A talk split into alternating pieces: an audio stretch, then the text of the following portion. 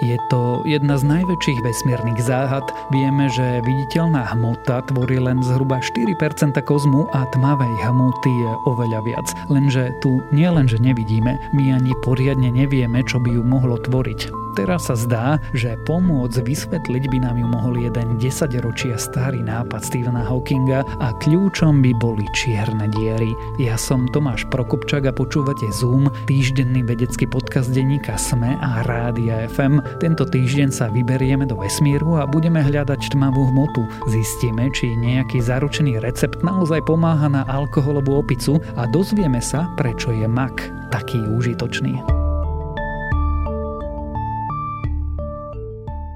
Keď Stephen Hawking vyslovil svoju hypotézu o čiernych dierach v sedemdesiatych rokoch, v širších vedeckých kruhoch nevyvolala veľký záujem. Jej podstatou bolo, že už v prvej sekunde po veľkom tresku vznikli prvotné čierne diery a tie by mohli vysvetliť záhadu tmavej hmoty, ktorá tvorí väčšinu hmoty vo vesmíre, no nikto ju nikdy nepozoroval.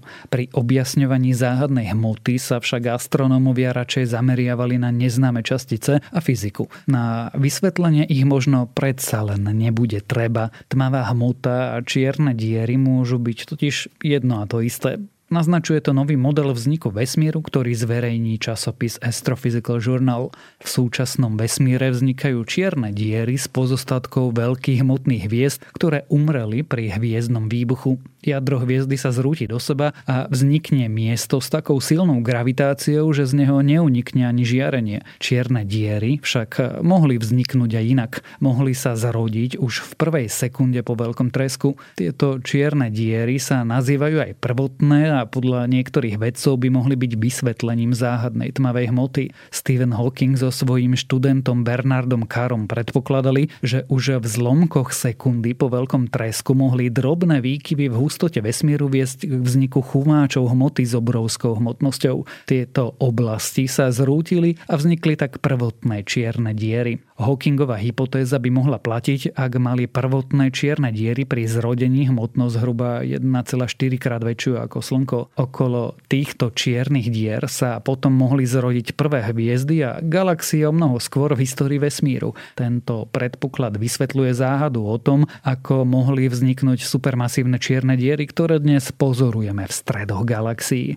O existencii tmavej hmoty vedci nepochybujú. Vo všetkých výpočtoch vychádza, že vo vesmíre chýba čosi, čo nevidíme. Bežné čierne diery by mohli byť zdanlivo dobrým vysvetlením chýbajúcej hmoty. Nevyžarujú žiadne svetlo a A ak zrovna niečo nepožierajú, je veľmi ťažké spozorovať ich. Táto hypotéza však má svoj problém. Tmavá hmota totiž tvorí až osemdesiatpäť percent všetkej hmoty vo vesmíre. Ak by čierne diery vznikali iba pri zrútení masívnych hviezd, nedokázali by tento počet naplniť. Práve preto sú také zaujímavé prvotné čierne diery, ktoré mohli vzniknúť na počiatku vesmíru. Najlepšie na hypotéze o tmavej hmote zloženej z čiernych dier je, že ju bude možné čoskoro potvrdiť alebo vyvrátiť vďaka misii teleskopu Jamesa Webba. Webb bude nazerať do obdobia krátko po veľkom tresku, nazrie do tohto obdobia, v ktorom podľa doterajších znalostí neexistovali hviezdy ani galaxie, no ak skutočne existujú prvotné čierne diery, hviezdy pri nich vznikli omnoho, omnoho skôr, ako predpokladá súčasný model vzniku vesmíru.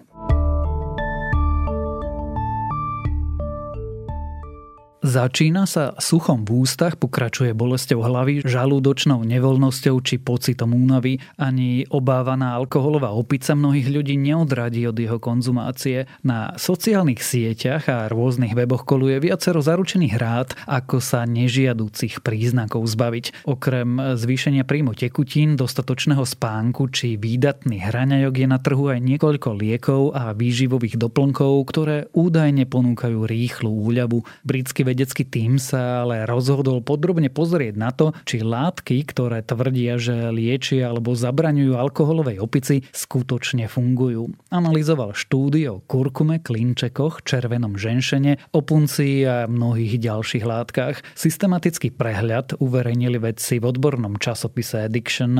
Výrobcovia mnohých liekov a výživových doplnkov tvrdia, že sú účinné proti symptómom alkoholovej opice. Odborníci však upozorňujú, že pri štúdiu štúdiách, o ktoré sa výrobcovia opierajú, často chýbajú kvalitné vedecké dáta. Vedci sa pozreli na dvadsaťjeden štúdií, v ktorých výskumníci porovnávali účinok liečivého produktu s placebom. Hoci niektoré štúdie ukázali štatisticky významné zlepšenie symptómov alkoholovej opice, vedci hovoria, že všetky dôkazy mali nízku kvalitu. V niektorých štúdiách ju spôsobili metodologické obmedzenia, v iných zase nepresné a nedôveryhodné merania. Z najznámejších látok vedci skúmali napríklad kukurmín, ktorý sa nachádza v kurkume.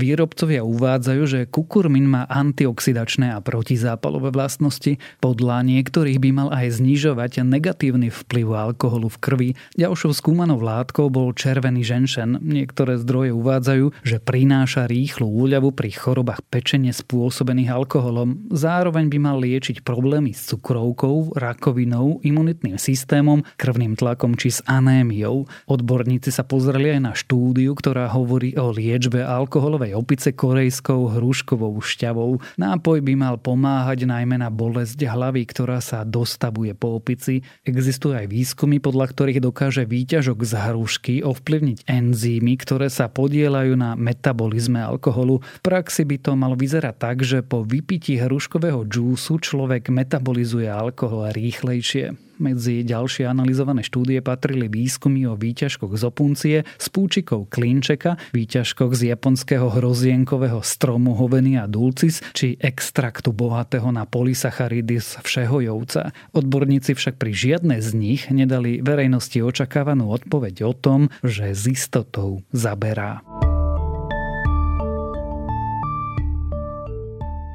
Makové semienka sú nenahraditeľnou ingredienciou v mnohých kuchyniach, najmä v tých, kde sa veľa pečie. Podmanili si nás orieškovou chuťou, zemitou vôňou a dramatickými modro-čiernymi odtieňmi, hoci rozšírená je aj biela odroda. Aj keď sú menšie než čia či sezamové semienka, pri zahryznutí jemne praskajú a ich použitie ozvláštní každý dezert či pečivo. Mak je však v jedle o mnoho viac len ako ozdobou. Drobné semienka, ktoré tvárom nápadne pripomínajú obličky, v sebe ukrývajú mnoho zdraviu prospešných látok. Semená maku majú vysoký obsah kvalitného tuku, bielkovín, vlákniny a aj slušné zastúpenie aminokyselín.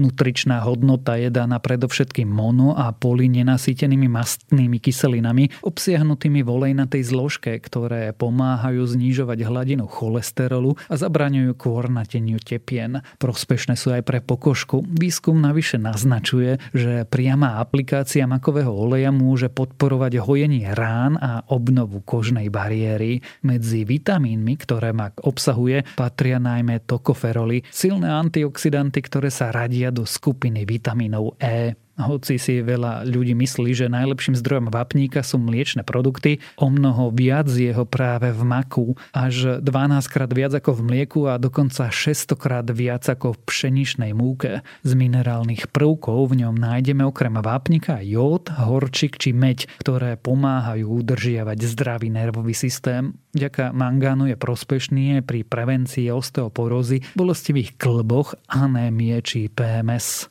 O maku sa tiež často hovorí, že podporuje trávenie, liečí bolesti hlavy, kašla či astmy. Seriózny výskum v tejto oblasti je ale stále nedostatočný. Ďalšie výskumy však naznačujú, že by mohol pomáhať pri neplodnosti. Vedci z Adelaidskej univerzity preplachovali obchaté vajíčkovody viac ako tisícke neplodných žien buď jodizovaným makovým olejom alebo vodou. Tie, ktoré dostávali makový olej, dosiahli počas nasledujúcich šiestich mesiacov štyridsať percent mieru tehotenstva.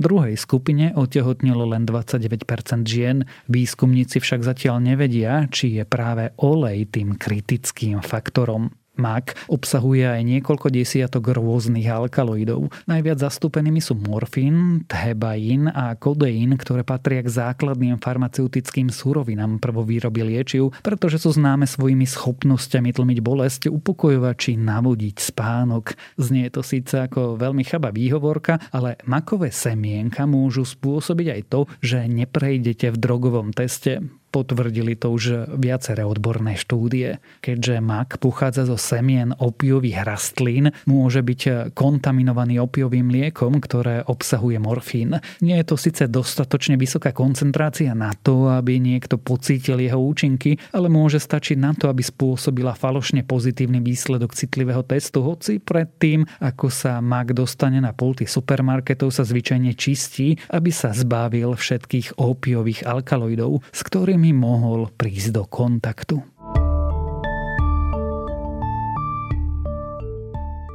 Ďalšie správy z vedy. Stredoveké kone využívané v bitkách bývali menšie, než si myslíme, aj keď sú často zobrazované ako veľké zvieratá, z nášho pohľadu bývali veľké asi ako poníky. Mávali čosi pod jeden a pol metra. Ukázala to analýza kostrových pozostatkov z rokov tristo až tisícšesťstopäťdesiat z viac ako stosedemdesiat archeologických nálezísk.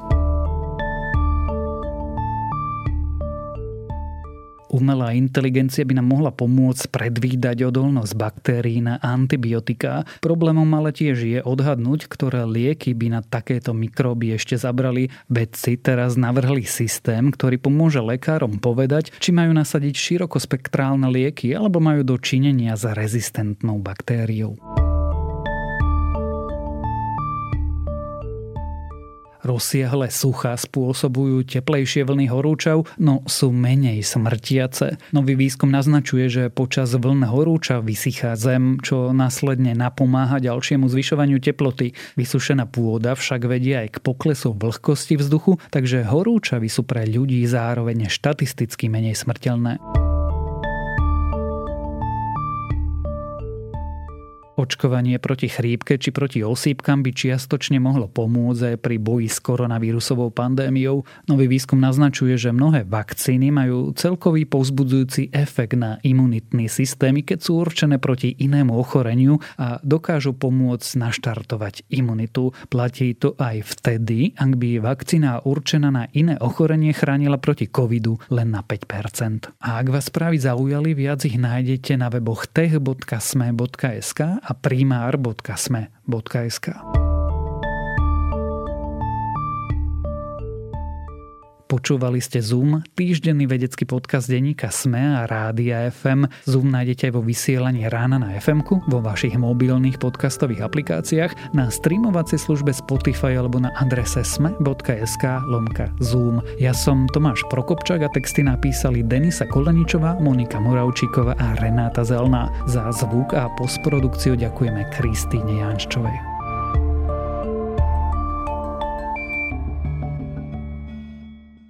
Aj vy máte pocit, že história je divadlo, ktoré sa stále opakuje, len občas mení obsadenie a kulisy? Alebo skôr pozeráte na minulosť ako na mnohovrstevnú skladačku a záhadu, ktorá vás vťahuje a láka objavovať neznámy svet? Alebo sú dejiny len výmyslom tých, ktorí o nich hovoria? To je len zopár otázok, o ktorých budete premýšľať pri počúvaní pravidelného podcastu Dejiny denníka es em e. Odpoveď vždy nedostanete, ale už hľadanie a objavovanie je zážitok. Moje meno je Jaro Valent a každú nedeľu sa spolu s hosťom vydávame na túto poznávaciu cestu.